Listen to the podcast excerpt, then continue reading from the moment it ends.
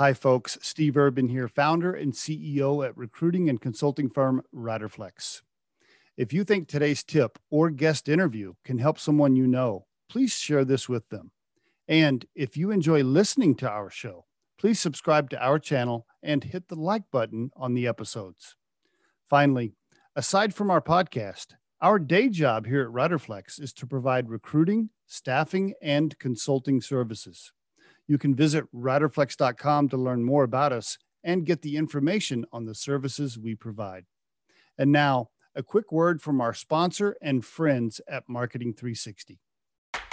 Try the number one marketing platform for small business. Everything you need from design to marketing to CRM. Learn more at marketing360.com. Marketing 360. Fuel your brand.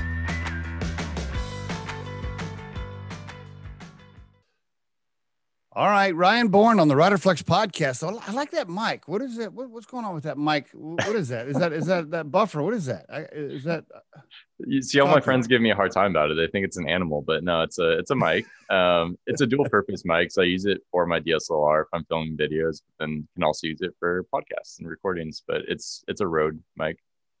It is okay. So, can I ask you a question on that? So, so I got a Rode mic now do I have to have something extra? Do I have to have like a, a, a I don't know, like a like a box or something along with my laptop? Because I bought this mic, this expensive mic, not the one I'm using now. I bought this other one, and I just looked, kind of like just tried to plug in the USB. I thought it'd be nice and simple, but that didn't that didn't work.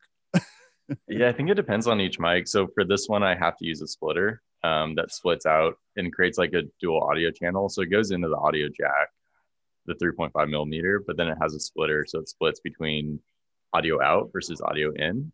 Mm. And then you can configure if you want like external speakers or if you want to use your computer speakers, but it won't work without that. If you just plug the mic directly in the computer, it's not going to work. Hmm. Okay. Maybe we can talk offline later. You can you, you can help me with that, or send me a link to to what you purchased because I, yeah, sounds good.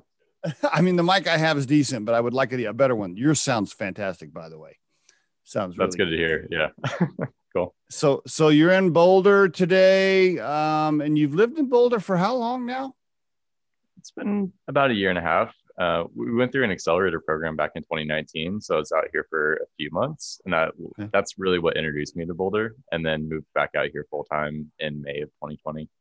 May May of 2020 is when you moved. Yeah, good time to move, right? Although I was in San Francisco prior to that, and it was a good time to get out of the city and into more of the suburbs and you know be in kind of nature more so. Right right. Where'd you grow up? Santa barbara california? Where, where are you from? I'm from california. Yeah so i grew up in orange county and then went to college in santa barbara. So i slowly started my, making my way up the coast and then after graduation moved up to san francisco for work. Okay what'd your folks do?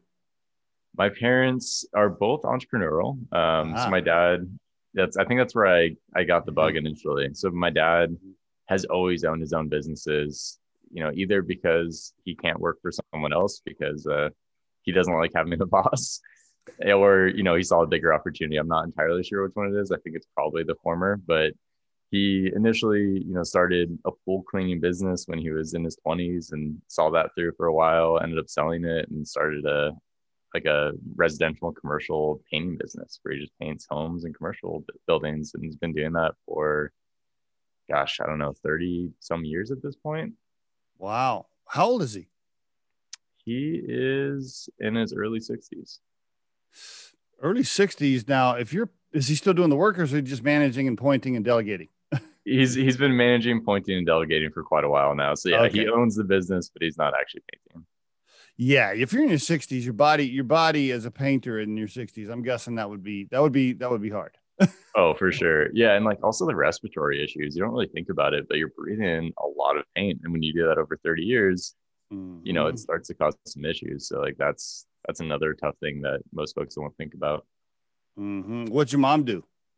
My mom is a real estate agent, so she she's actually a broker and owns her own practice in Orange County. Okay. All right. Very good. Any siblings? I have one brother who's older, three years older. So, you know, he beat up on me all the time growing up, which is always fun. Probably shaped you a little bit, though, in certain different ways, right? It uh, did. Uh, made it made me tougher. Made, yeah, made you tougher, right? What's he do? he works at a company called Celo, where he's a software engineer, and Celo is a blockchain company. So his his whole interest and really what he spends his time focused on is blockchain, NFT, emerging technologies. Um, yeah, that's that's kind of what he's been doing for the past, gosh, it's got to be at least five years, or you know, really when like blockchain started becoming an emerging technology before you even hit the mainstream. That's what he's been focused on. And uh, interesting, your mom was in real estate, which is in a, in a large to a large degree sales your dad w- uh, was an entrepreneur. Well, I guess your mom's an entrepreneur too, right? If she if she has a brokerage. Mm-hmm. Um, mm-hmm. your dad was uh, a skilled worker that turned it into a business, but neither one of them were, were, writing code or anything, right? And you and your brother end up both of you and your brother end up being software engineers. Interesting. How, how'd that happen? Were you guys? Was your dad like, hey, just get into computers? Were you just into it when you were young? How'd that happen for both of you guys, considering what your parents did? I would say it's the opposite. I think both of us had an aversion to what our parents were doing just because we saw it as hard work, right? Like okay. it's pre- like it was really hard work doing what they were doing. They didn't have healthcare benefits. There's just a lot of things that you don't typically get if you're a small business owner, if you're an entrepreneur. Mm-hmm. And we had a bit of an aversion to it. And we were both like, no, like let's go to college, let's get degrees, let's go work at large companies that are nice and cushy. And I think for me personally, I got bored pretty quickly and I was like, no, this isn't for me. I, I, I do want to go the entrepreneur route. And like, I see that it's possible because my parents have done it. And that's how I ended up going down that way. I mean, another thing to note too is like when we were growing up, computers were mo- like computers were starting to come into homes, right? Like mm-hmm. that was a big kind of shift in personal living. And my brother and I just played a lot of computer games growing up. And he's actually okay. the one that convinced me to get into computer engineering because he was like, Hey, you know those computer games that we used to play? Like, that's what computer engineering is. You just like build video games. And I was like, wow, that sounds awesome. Like, why am I not doing that? of course, that's like not at all what it is, right? Like, it's such a small percentage of the market of the industry is building computer games, but that's what sold me. And so I was like, okay, like I'm gonna go get a degree in computer engineering so I can build computer games. Did your dad take you with when you were young, like 15, 16, 17? Did you go to some work sites with your dad and you're like, you're like busting ass all day painting and you're thinking to yourself, I don't want to do this for a living? oh, totally. Yeah. Yeah. Cause I tried to get a job at 15 just working for someone else. And it was really difficult to even get interviews. Like even at like normal retail stores like Kohl's or like TJ Maxx. Like I ended up working at TJ Maxx when I turned 18. So I finally got a job there. Gotcha. But I was like trying when I was 15 and they wouldn't give me an interview. And so my dad's like, Hey, like come work on the site with me if you want, and I'll pay you, you know, decent money. But it was hard work. Yeah. I was like, I built a lot of respect for for skilled workers at that point. Isn't it interesting? I bet you had some moments there when you're 16, you know, because when you're 15, 16, you're also most teenagers are going through the stage where they're like, I know more than my parents, or there's a little bit of a little bit of rebellious rebellious stage, right? First couple of times you you you spent 10 hours painting houses you probably went home thinking damn my dad's actually a lot more a lot tougher than i thought. Oh totally. Yeah it's humbling. And also seeing him like in his environment you know with his team that he's hired and managing them built up a lot of mm. yeah. Yeah good good good. Okay very good. So that shaped you in a lot of ways uh, for your entrepreneurial spirit. You tried working for some bigger companies. So you come out of, by the way, why Santa Barbara? I'm just curious. Any particular reason why, why you went to that school? Is that where your brother went to, by the way? No, my brother went to San Diego. Um, yeah, I mean, I grew up in Orange County, so I'd go to the beach a lot. And so I knew I wanted to be somewhere coastal. It was either, it was honestly either coastal or somewhere near the mountains because I really enjoyed snowboarding growing up. But okay Okay. Paying out of state tuition in Colorado was going to be too expensive and we couldn't afford it. So it really limited the options. So I was like, all right, like I'm, I'm going to apply to San Diego and I'll apply to Santa Barbara and then a couple other schools and ended up choosing Santa Barbara. Oh, so you visited CU? You thought about CU? Well, CU is out of our price range. There's no way. Like we already knew before even visiting that it wasn't an option. So I visited uh, Colorado Springs, which was a bit more affordable. Okay. And like realized that hmm, Colorado, like the springs are pretty far from the mountains. Like it's not really going to be that much closer than where I'm living in Orange County. So maybe that's not the right choice. And it was still like fairly expensive without a state tuition. Your folks still uh, in California, Orange County? They are. Yep. I'm trying to convince them to move, but they're still there. Really? Yeah. Right. I mean, there's well, at least if you read the news, you would there's this mass exodus, but I don't I don't know if that's all hyped up in the news or not. I don't know if that's real, but anyway, Um, okay, so you come out of school, but by the way, uh, so you graduated in 2014. So six, seven, what, what are you, 28, 29? Where, where are you at in there? 29. I still got one more good year in me. All right, 29. You married, kids, anything like that yet? No, not yet. I'm engaged. We're getting married oh. next next August. Oh, you're engaged. All right, so a date is set.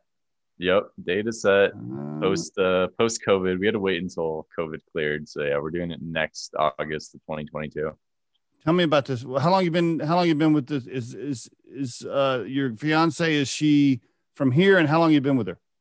She is from California, so she grew up in Northern California and met her back in college. So we've been together for nine years now, eight eight or nine years. Wow. Okay, you've dated for nine years. Was there ever any like, okay, we're gonna break up for a year and then you got back together? Any of that?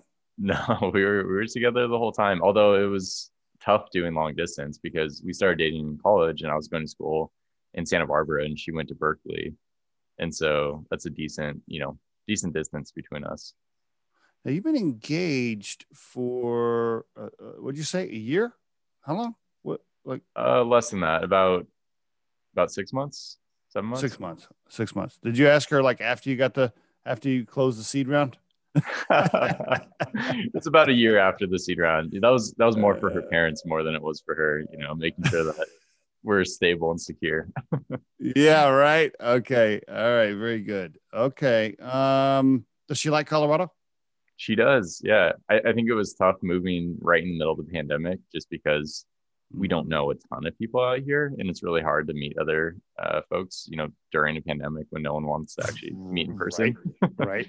so that was the hard part initially, but we've started to build out a, a, larger friend group. And I think it's been really enjoyable for her now that we have friends and everything's open up again and, you know, nature is so close by here. Very cool. All right. What's she do?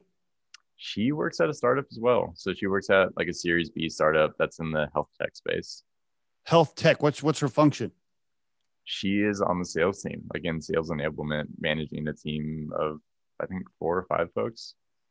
What did you did you say? Hey, come do sales for us. I mean, one of your first hires was sales. Did you were you like, hey, come on, what, what what's up? Come help me sell this stuff.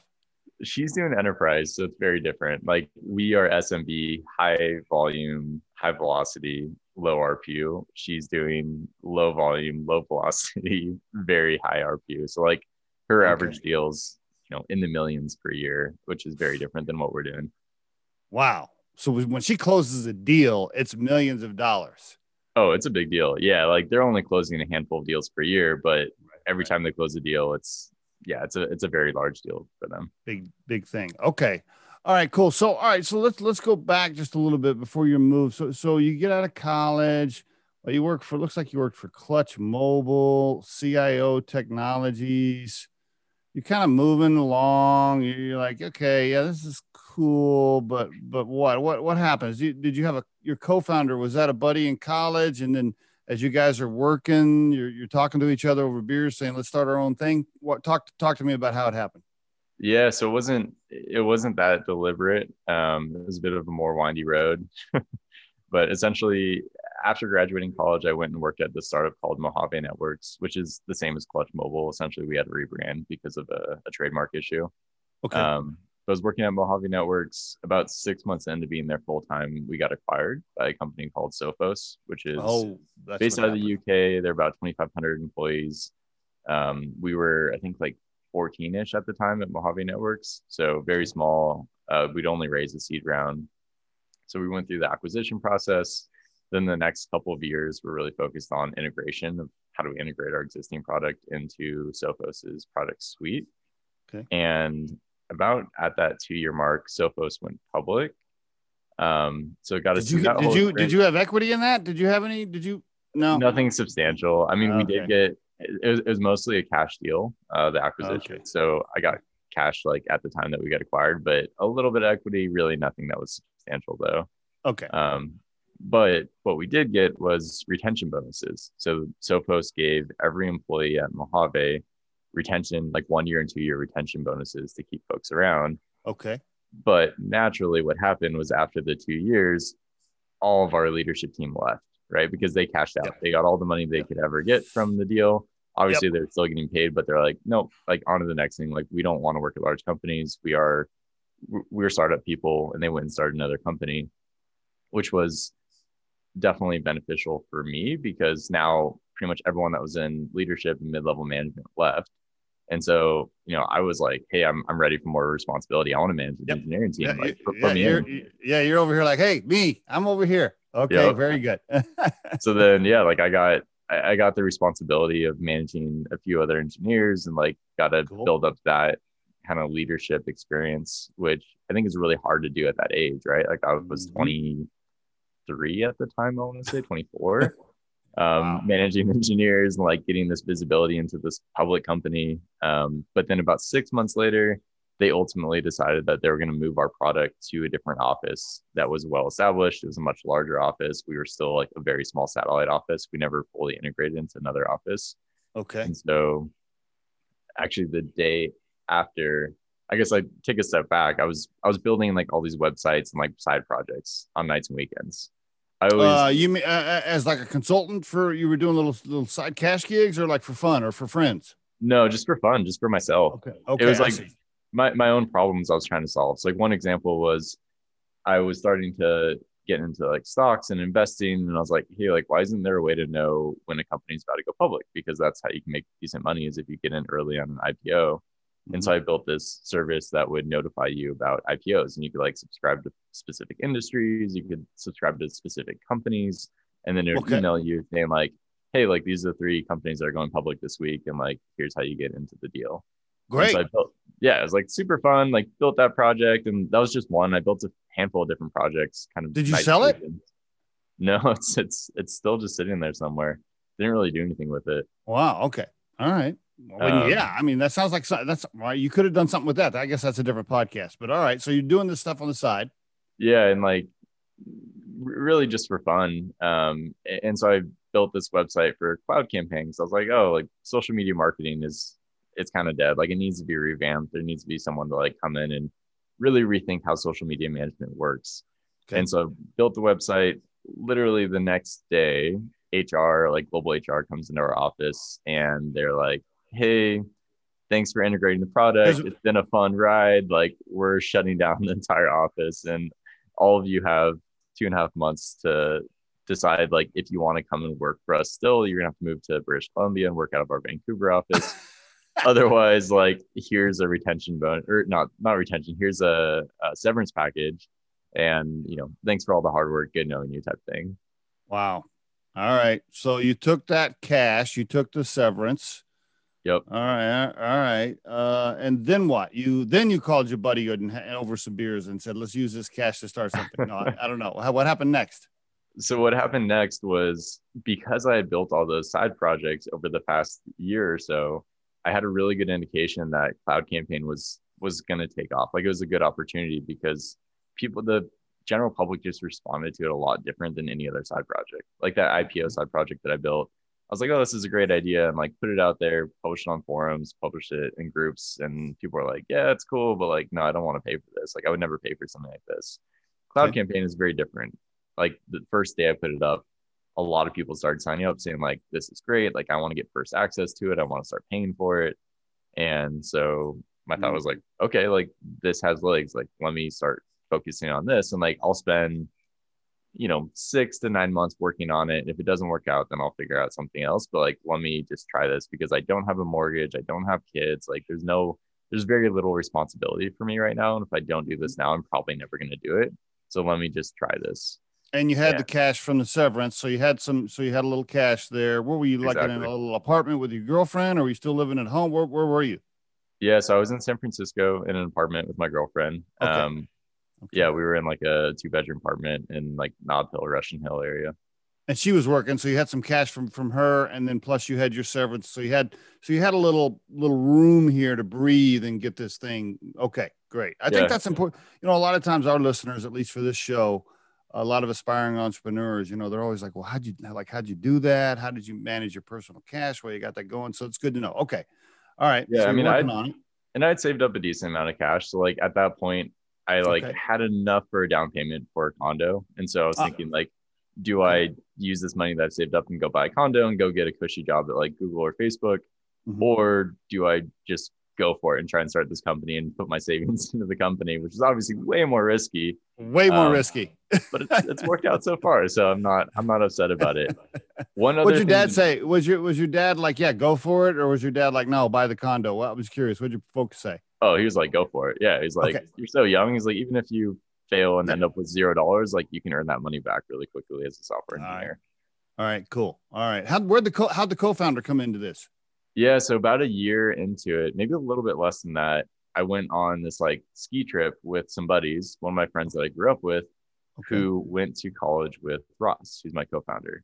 Okay. And so on the ski trip, talking with Ross and you know, learning more about his background, and he's like, Yeah, like I'm also entrepreneurial. I started this video production company where we're selling commercials to Audi. I was like, wow, like that's crazy. Like that's a really big deal. Like you're selling a product that doesn't really exist, right? It's like just the dreams. Like this is what the commercial is going to look like. Here's a storyboard. Now he's like, sure, here's six figures. And I was like, that's crazy. Like if you can okay. do that, you could for sure sell software. I was like, it would be really easy for you.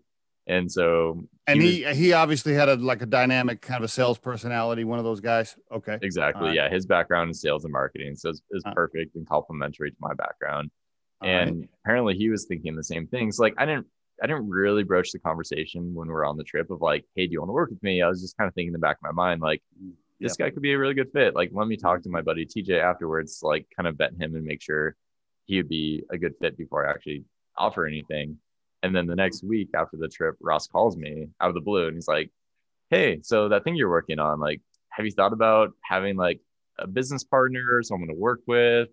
It's like yeah, actually, that that that sounds great. Like, let's uh let's talk about it some more and like figure out what this is going to look like, and then spend the next month just kind of hashing out the details, making sure we're both aligned, and like really wanting to do this thing together, have the same kind of goals for the business, and then yeah, he flipped to San Francisco because he was living down in San Diego at the time, and just kind of started the whole process. Well, that that's a little bit risky because you didn't really know him well, but you did have the reference from the person you grew up with, so that helps. But there was still some risk there, I guess, because you know you, you you didn't know him well. He wasn't married at the time, single guy, all that. He could take some risks too. Yeah, and I think that's important. Like, so I I tried to bring on a co-founder previous to Ross, and we were just at different points in our life. He was a bit mm-hmm. older. He had a mortgage. He was starting a family. He was married and mm-hmm. he just didn't have the same risk tolerance that I did. He was a bit more yeah. averse to it. And so yeah.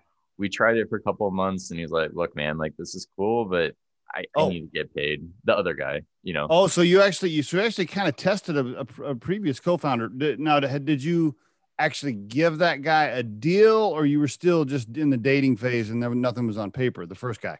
Yeah, so we had a deal. Um, mm. had a deal with so we, we did like a very similar deal with the first guy as well as my actual like co-founder today, Ross. And luckily, like the first thing I did when starting the business is I brought on an advisor, someone that had started a couple companies in the past and had that experience. Otherwise, I totally would have messed this up. So, like, the advice of the advisor was, look, you don't know if this is going to work out. Like, That's don't just don't just give this guy founder shares. Like, you have no idea whether you guys are going to be together right. in a year. So make him a contractor, structure this in a way where his compensation is dependent on hitting certain benchmarks and like give him a little bit of equity up front just so he's getting compensated for his time. Fully but, vested. You mean you mean like a vesting schedule or like here's two percent on day one?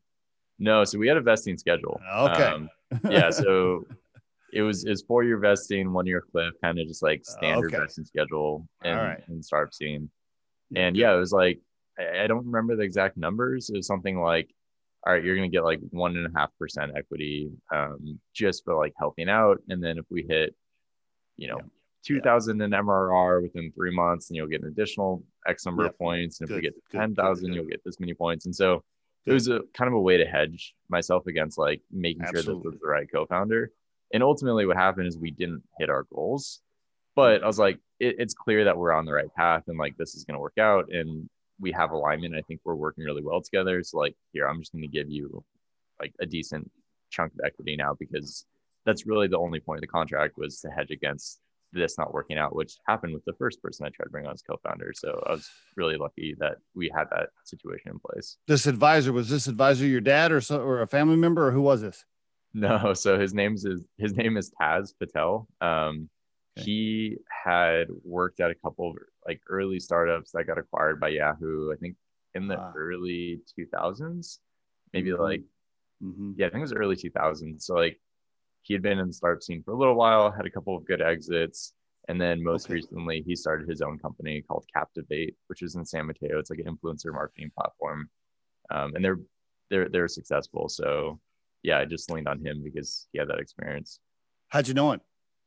Just met him randomly. Yeah, so I was working in San Mateo at Mojave Networks at the time, and he was working at his own startup, Captiv8. We both happened to adopt dogs in the same week, and we both didn't know what we were doing. And we're just like walking down the streets of San Mateo, taking our dogs on a walk. And it was like this funny story. Like my dog Benny, he just sees Marbles, which is Taz's dog, and just lays down. And Marbles is like a block and a half away. So it's like super far away. I'm like, no, like let's go. We're we're walking. Benny's like, no, and just like lays there and just hold tight, and not move. And Marbles, same thing, just like locked eyes with Benny from like a block and a half away and just starts pulling his owner or her, owner towards Benny. And wow. it's like this really awkward like you know block and half. I'm like oh like hey like i see you over there. I'll, I'll wait for you. And eventually they make it over to us. And like the dogs start playing. And i you know i mentioned like oh like i don't really know how this works but like you know this is my dog benny. We just adopted them. And he's like oh no way. Like this is my dog marbles we just adopted her wow. and started talking and we're like we should just meet at the park like a couple times a week because our dogs have way too much energy and it's terrible having them in the office if they're not tired. So like let's just meet at lunch during the park and let the dogs run. And then started to like learn more about him. And I was like, wow, like this guy's super impressive. He has a great background. I should like get to know him better and invite mm, him over right. for dinner and like start to build a relationship. And so that's like is really just serendipitous and happenstance of how I met him. Awesome. Is he an investor? He is not an investor, but he's a, a formal advisor.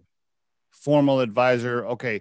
In and now you know this is a, yeah. This is a tip. This is a tip for some of the listeners. Now, a lot of folks, if they don't have a board of an official board of directors yet, which you probably don't, they usually have an advisory board. Now, a lot of advisory board members in startups aren't paid because they're doing it out of the goodness of their heart, but sometimes they're on equity, some some some sort of small vesting schedule for equity to compensate them for their time.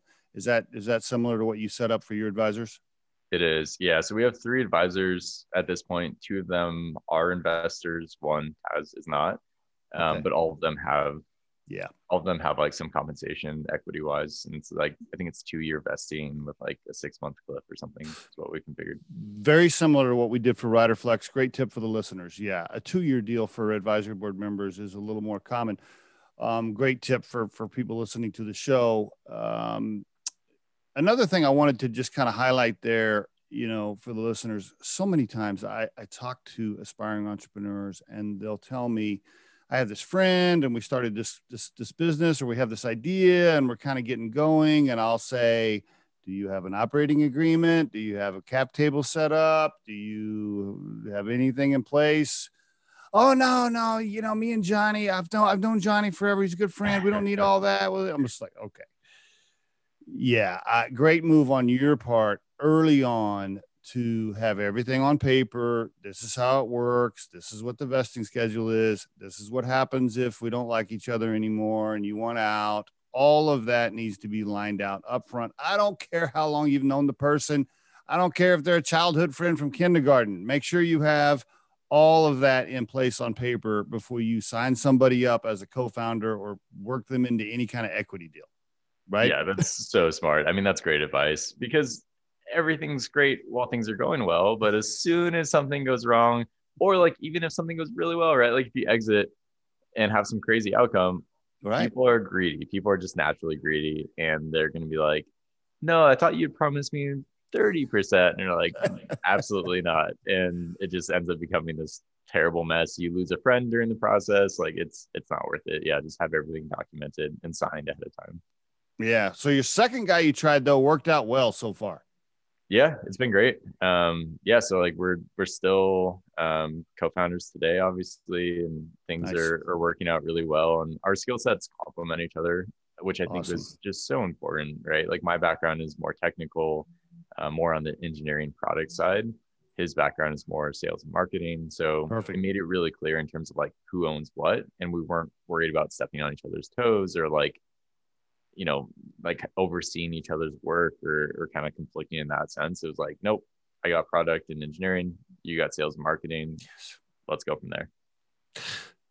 Another great piece of advice, you know, if you're going to select co-founders, you know, do your best to find somebody that complements your skill set. I mean, I now I have seen situations work where the both co-founders are engineers and coders, you know, and then immediately hire a salesperson or something. I mean, so it, it's not it's not impossible, but boy, it really helps if your if your co-founders all have certain functions that you know and certain expertise. So great, great move on on your part for sure.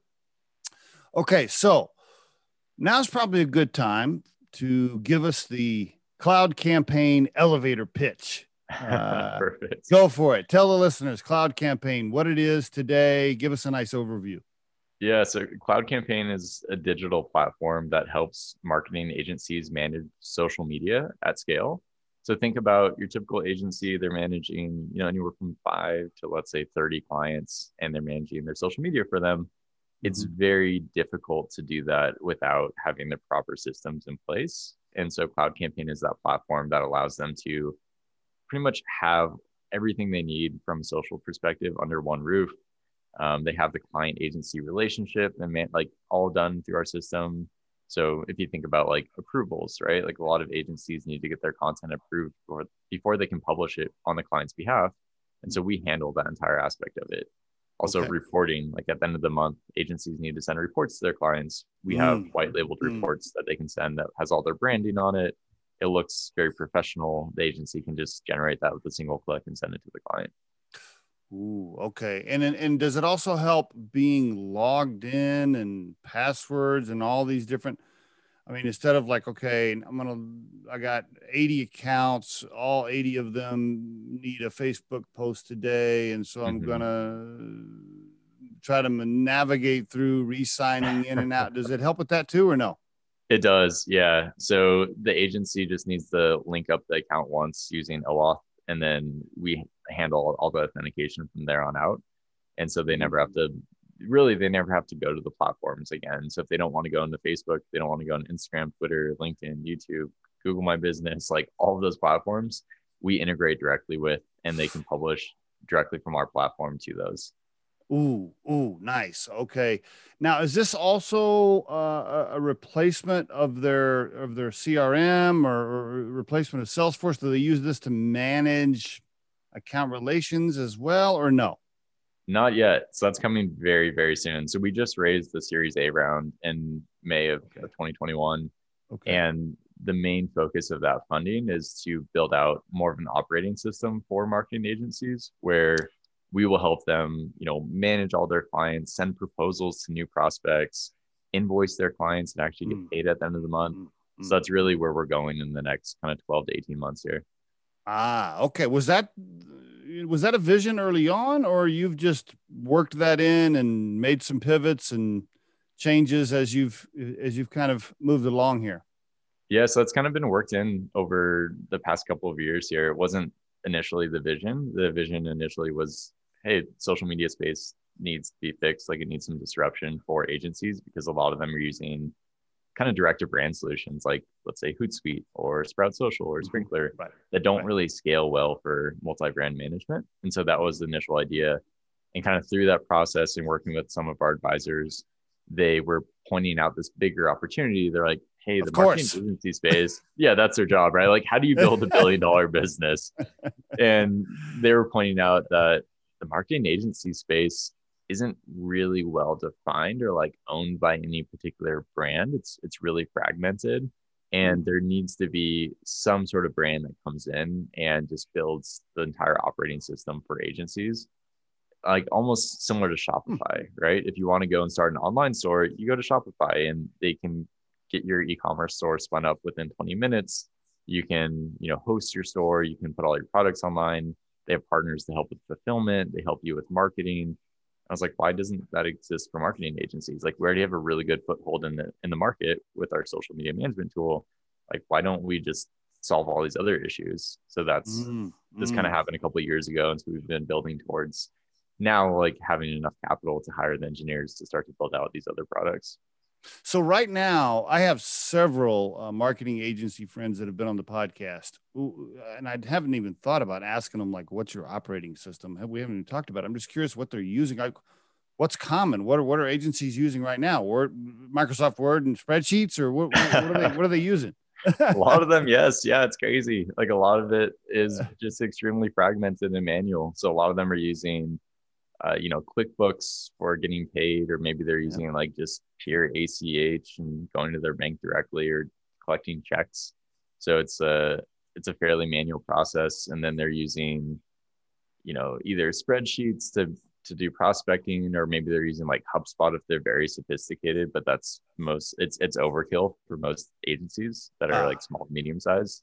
Okay. Um, and then you know for social media management specifically if you think about social media management, like there's just so much data and so many processes that you're having to manage. If you yes. have five clients, each client has four social accounts, each yes. account three posts per week, or like yeah, yes, it's nearly impossible. And so like what we what we kind of see happening is a lot of these small agencies or freelancers typically break when they get to like three to five clients. That's kind of the breaking point where like they just can't do it anymore and they start to like lose like they start to like forget posts or things fall through the cracks.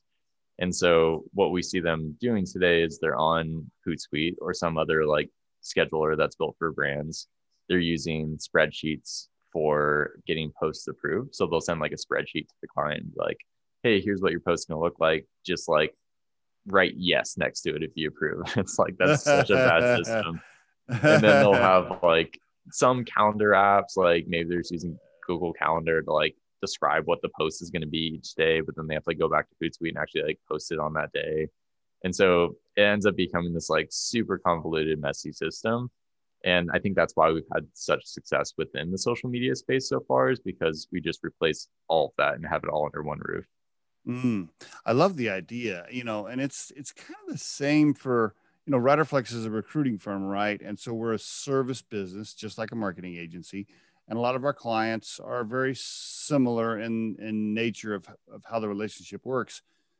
Very you know we have the same problem. As a as a startup you know million and a half dollar recruiting firm kind of the same thing right? Like we're using quickbooks for the accounting. We're using hubspot a little bit for client management. We're using spreadsheets for this. We're mm-hmm. using mm-hmm. google drive to keep stuff and it's a little uh, fragmented and scattered but it's interesting when I when I think, you know, because I get sales calls all the time as a CEO for Riderflex, right? I mean, people are always trying to sell me something. Yep. And um, they'll call, and when I think of when somebody's trying to pitch me an operating system or some sort of software platform, my immediate thought as a startup CEO is, I don't have the money for that, and I don't have time. Like I, I don't, I don't need another expense on my on my on my uh, income statement, and I, I don't have time to talk about that anyway. Mm-hmm. Uh, is that a road? Is that the roadblock you get when you're trying to pitch this and have a conversation with with you know agency CEOs? I'm just curious what they say when you're hitting them. Yeah, I mean, we've been fortunate that we've grown sales to date just via inbound. So really, running, yeah, I mean, we're, we're we're advertising, so we're running ads on Facebook and Instagram saying, okay, okay, hey, here's our product. Click here to schedule a demo with our sales team. So all of the leads that are coming to our sales team are already SQLs. They're inbound. They're very high intent. They're ready to purchase. I, I see. So like yes. we we have tried outbound um, very early on, and we ran into that issue where folks are like, I don't have time to switch. I don't. I'm not interested in switching. I don't have a budget for this. Now because it's all inbound, they've already experienced the pain point. They understand the problem that we're solving. And they're like, mm. yes, I'm at that point where I'm managing three to five clients manually or using some other solution that's in the market and I can't get beyond this point. I can't add more clients because there's just too many things that are in the air and I'm not going to remember to do everything. So I need some sort of system that's going to put this all into order for me. And mm-hmm. it's a really quick sales process. So like mm. it's typically 30 minutes. Um, it's a quick 30 minute demo. About 75% of folks that go through the demo actually skip the free trial and put in their credit card and pay by the end of it. How did you get the cash to do the ads to get the inbound? It's a good question. I mean, so initially I had put in seventeen thousand dollars of my own savings into the company, okay. and then my co-founder okay. Ross put in ten thousand. So okay, we had about twenty-seven grand to test and iterate. Which like today, that's not even what we spend on advertising in one month. We spend like double that. but back then, that was a lot. That was a lot of money that we could run small experiments with. So we're you know spending hundred dollars, two hundred dollars on Facebook ads, Google ads, YouTube ads to see like what sticks. Can we get one customer? Can we get one person that's interested? Mm-hmm. And so we just ran a ton of experiments over about nine months until we finally found one that actually worked. And we were generating leads at the time. I think it was like 10 $15 of leads saying, like, yes, I want a demo. I'm very interested. And then we started to scale from there. So, like, instead of spending $200 on that one campaign, we're like, okay, this seems to be working. Let's try $500 this month okay, that worked. Let's try a thousand dollars this month. So we like okay. we're pretty okay. frugal and ramped it up pretty slowly. Mm. Who who had expertise at that? Spending money on on pay per click or keywords for Google or Facebook ads? Like, we, you guys just kind of learning on the fly? pretty much learning on the fly. So I was fortunate that my girlfriend was working at Facebook at the time. Ah. So she had some helpful connections. There were like two folks, two account managers that were managing very large ad budgets for their clients um, at Facebook. Mm-hmm. And so she made the connection to them and they helped us kind of ideate different campaigns that we should try and iterate on it and get to a place where it's actually producing results. What was more fruitful for you right away? Uh, the Google pay per click or Facebook ads? Do you know? Facebook. We only, during that initial nine months, we only got one client ever from Google PPC. Okay.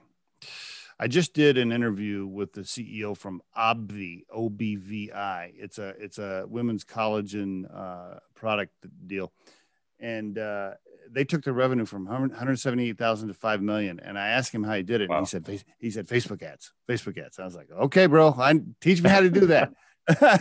yeah. I mean, the targeting is just so specific. And like, we'll see if that changes with the iOS 14 update where you can't track users across other apps that's mm. going to be really interesting to see.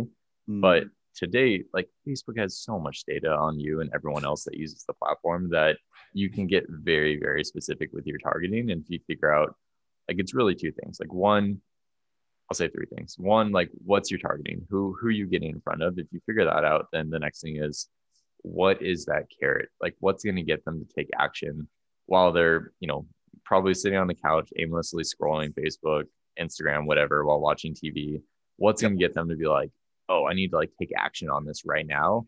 Mm-hmm. And if you figure out what that carrot is, then the next step is, you know, what is kind of the objective or like how are you going to actually get their information so you can get them to purchase? Maybe it's sending them to your website so they'll go and fill out the sign up form and actually start paying and put their credit card. Maybe it's just getting their contact information so you can call them the next day during business hours when they're actually in the right mindset and ready to purchase and then mm-hmm. run them through a demo. So like that's what we do. So mm. we found the right targeting. The next step is a carrot. We offer free white labeling. That's really valuable to an agency. It's something that we'd use to charge $400 for. We now mm. offer for free as the mm. carrot for our ad. Hey, respond to this ad, schedule demo with our team. And if you go through the demo, we'll give you free white labeling. And that's been really, really compelling. Folks like see the ad and they don't want to miss it. They don't want to miss like the offer. So they'll respond to it right away we just collect their contact information at that. And then the following day during business hours, we'll call them and say, Hey, you responded to our ad last night. I saw that you wanted a demo. We're offering this free white labeling promo. Do you have time later today or tomorrow to run through a quick 30 minute demo? And gotcha. that's been really successful for us.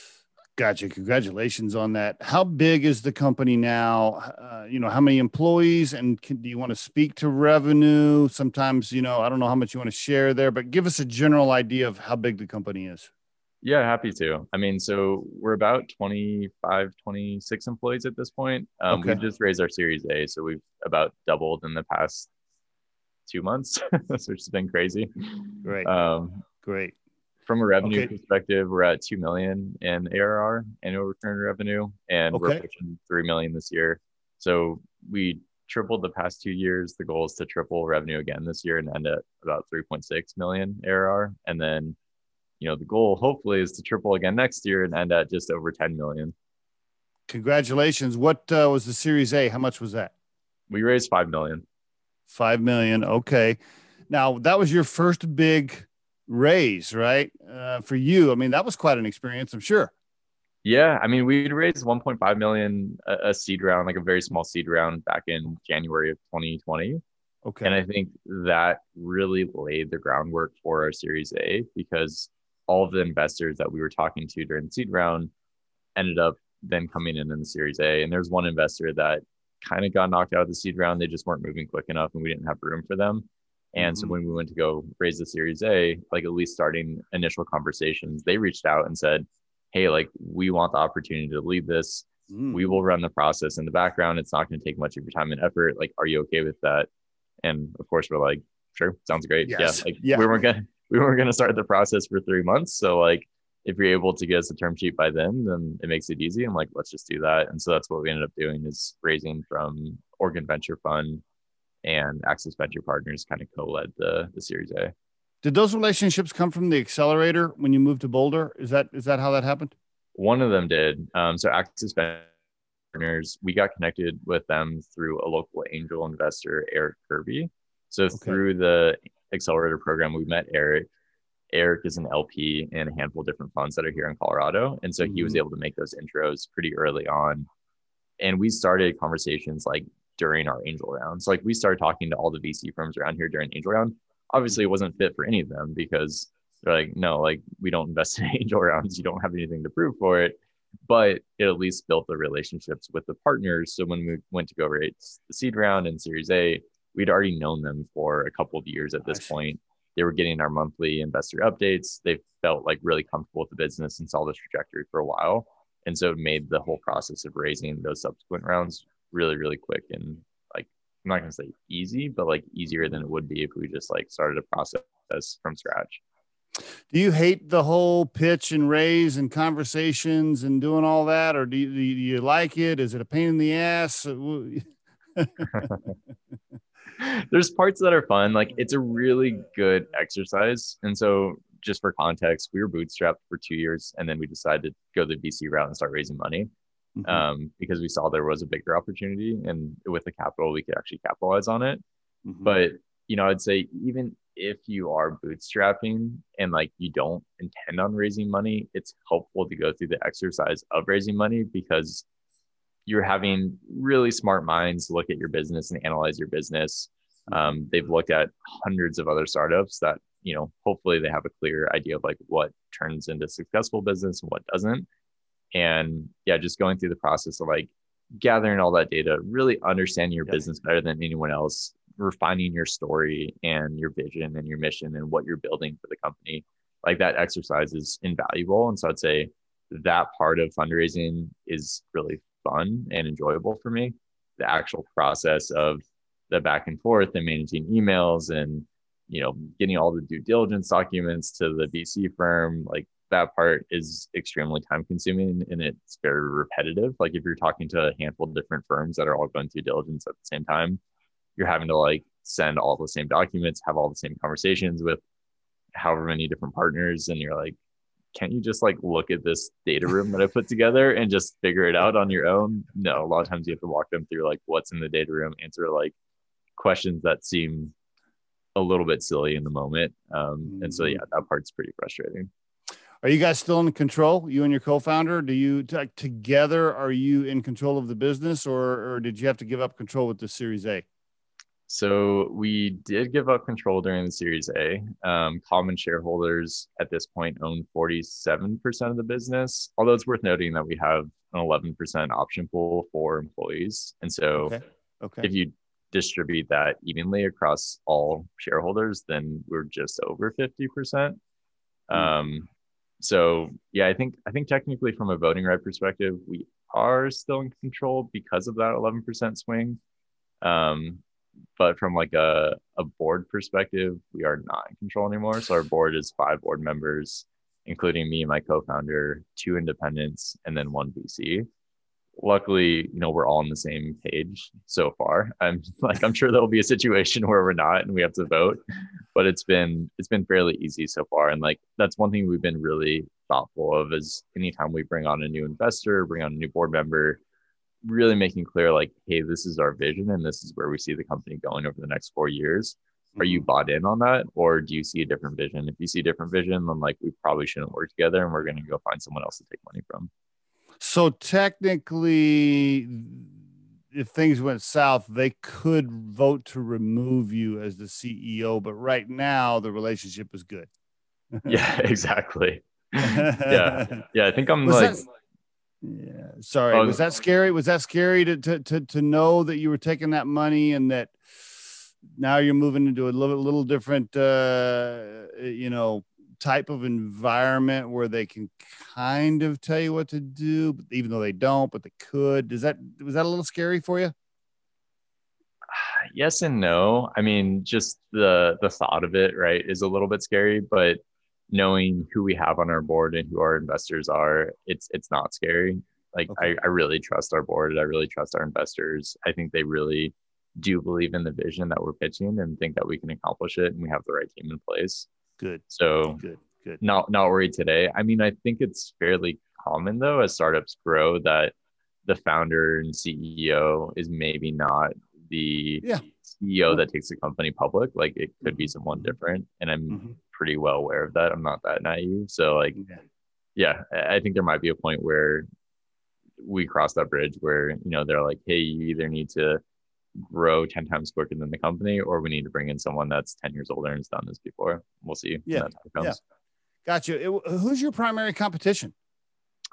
I would say Sendible is probably our primary competition. They're based out of the uk they're also focused on marketing agencies and social media management.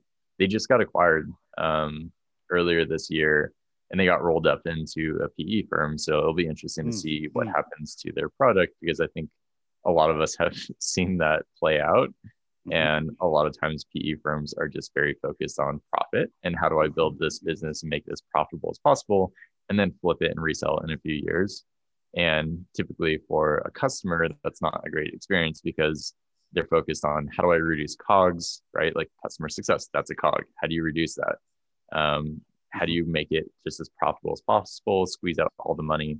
And for customers, it's typically, you know, they're the ones that are feeling the biggest impact of that because they're not receiving the support they should receive. The product's not getting updated as quickly as it should get updated.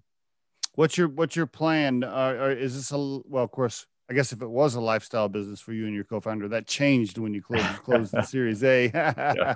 So now now it's obviously grow it and maybe take it public or get acquired. Obviously, is the goal now, right? I'm assuming. Exactly. Yeah. So we have like a four to five year plan to get to a place where we could go public. Um, again, the focus is triple revenue the next two years. So go from three to 10 million, then 10 to 30 million, which will be a very large leap, and then double double. So from 30 to 60 and 60 to north of 100. And at that point, that's kind of the benchmark to go public in the US. And so, okay, yeah, hoping we can get to the point where we do have the option of, of going public in four to five years for the listeners, by the way, cloudcampaign.io, cloudcampaign.io. And your product is not only for marketing agencies, but also for freelancers. Is that correct? That is correct. Yeah. About 15% of our revenue is from freelancers. Okay. Very good. Because as a freelancer, I would think managing multiple accounts is when you don't have any uh, employees to delegate to and it's only you, I would think that's difficult and your product comes in super handy, I would think. Oh, totally. Yeah. I mean, you can automate just a lot of the tedious tasks that go into social media management and hopefully free up your time as a freelancer to go find more clients, right? Like, ultimately, mm-hmm. what we want is to allow you to onboard more clients without necessarily having to hire a staff. We have, I mean, this is like definitely an anomaly, but we have one freelancer that's using the platform today that has 125 clients that they're managing as a single person, single freelancer, I, no team, no consultants. Okay, I don't even know how they're doing that, but yeah, all right. yeah. It's crazy. I mean, they've taken the approach of like a hybrid model where they are using our platform, they give the client access to our platform, and then they create all the content for the client. And so they verticalize and focus on a particular niche. So, like, let's just say, for example, you only work with martial arts studios, right? The mm-hmm. content that all these martial arts studios are posting in social media is pretty similar And so they're able to create content that is usable and extensible for all of their clients, put it into their workspaces within Cloud Campaign, and then give the client access to that workspace. And that just makes it so scalable where a single person, again, can manage over 100 clients because the client is the one that's actually going and like checking the content, making changes if necessary. Hey. Um, but the agency is putting all the content into the client workspace for them. Mm, I like it. Okay, I like it. I know we're almost out of time. I'm going to ask you two wrap up questions real quick. Is that okay? I know we got to. Totally. Yeah, let's do it. Okay. All right, great. Um, by the way, you you are super well spoken, very polished professional for your age. Just want to compliment you there. I, you know, I interview. I interview lots of people, not only on the podcast, but we're a recruiting firm, right? So I'm interviewing people for a living, right? right and you know you're super well you, you just put together really well. I can see why investors would be comfortable you know giving you money you and your co-founder money to operate. Uh, you're impressive young man so compliments to your parents and and all the rest of your mentors and advisors when you were growing up. Yeah i um, appreciate it. We so part of the accelerator program was personal development and they brought in a public speaking coach over the past like the kind of final three weeks of the program because the culmination of the program was actually a demo day. And I think that helped me immensely. Just repetition, going through the process mm-hmm. of public mm-hmm. speaking and uh, word choice and trying to remove filler words and those types of things, I think really benefited me. Speaking of filler words, so people your age, when I interview them, sometimes I stick count how many times they say the word like. It's they use like before they start every sentence. Like that's the first word of the sentence. And sometimes I'll interview people and think to myself, okay, this is driving me nuts. and you uh you are very somebody's coached you on that, or you've just trained yourself not to do that because many people your age uh, do that way too much. You don't do that. The other thing that you got going for you too is you're you're also very humble. You you have a a humble but confident approach where I feel comfortable giving you my money because you seem pretty confident and stable, but you're also humble enough uh, to listen and take feedback and coaching and, and learn. And I think that's a huge asset. So compliments there to you for that. I appreciate it. Yeah, absolutely. Two final questions. Um, you're learning it so much at this age as a as an entrepreneur as an entrepreneur and now as a CEO with 25 employees. I mean, you're learning something every day, right? Every day. Yep. Like, wow. Okay. What uh, would you you want to share one or two pieces of advice? And I know we could do a whole podcast on it, but do you just want to share quickly one or two pieces of advice for aspiring entrepreneurs, maybe a couple of buddies out there looking to be co-founders and start something, but they haven't? Anything you want to share with them? Yeah, trying to boil it down to one or two pieces of advice. Like I you know, said, it could right? be an entire podcast. Yeah. Let's see. So, you know, I think eh, when you're starting a company and like, especially if you have a co-founder, thinking through what you want the company to become, right? And like what type of outcome you want. I think it's really easy to just fall into the trap of, I want to start a company. I'll figure out like what a good outcome is for me later, or really what I want out of this.